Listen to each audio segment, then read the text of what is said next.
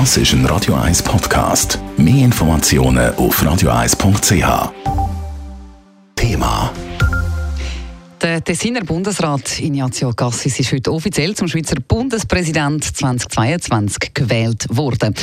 Eine Wahl, die an sich nicht überraschend ist und doch für Aufregung sorgt. Der FDP-Bundesrat aus dem Tessin ist nämlich umstritten und muss viel Kritik einstecken. Und er ist der Bundesrat, wo man seit seinem Amtsantritt nur sehr wenig gehört hat. Mit welcher Ausgangslage startet er ins Amt und kann er die neue Aufgabe stemmen? Es berichtet Lara Pecorino. Die Wahl vom Bundespräsidenten oder der Bundespräsidentin ist immer Ende Jahr und eigentlich eine Formsache.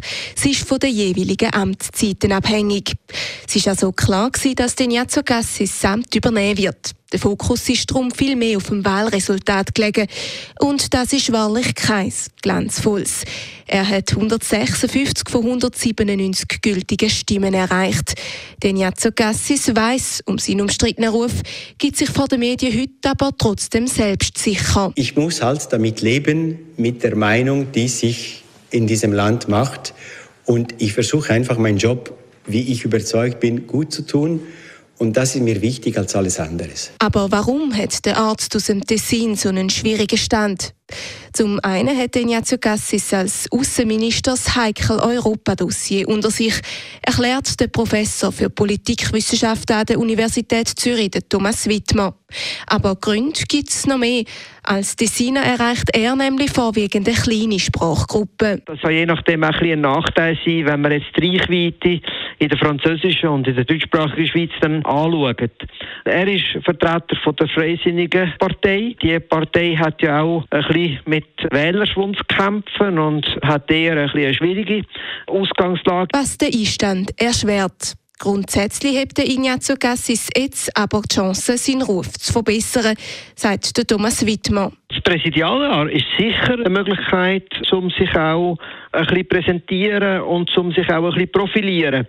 Es kann aber auch natürlich dann zum Nachteil gereichen, wenn man das nicht so gut macht. Aber grundsätzlich ist es eine Chance für ihn, gerade angesichts von der eher schwierigen Ausgangslage, die er hat. Und nochmal einen Vorteil kann das Präsidialjahr bringen. Als Repräsentant von der italienischsprachigen Schweiz spielt er natürlich schon eine wichtige Rolle, auch quasi zur Präsentation, gerade vom Tessin im Rest von der Schweiz. Von dem her ist das sicher auch wertvoll für den Tessin. Nicht zuletzt auch, um die Tessiner Sichtweise auf bestimmte Fragen auch können einzubringen. So das Fazit von Thomas Wittmann.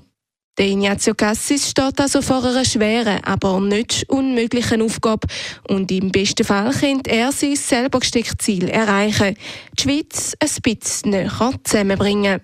Lara Pecorino, Radio 1. Radio 1 Thema. Jederzeit zum Nachlesen als Podcast auf radio1.ch.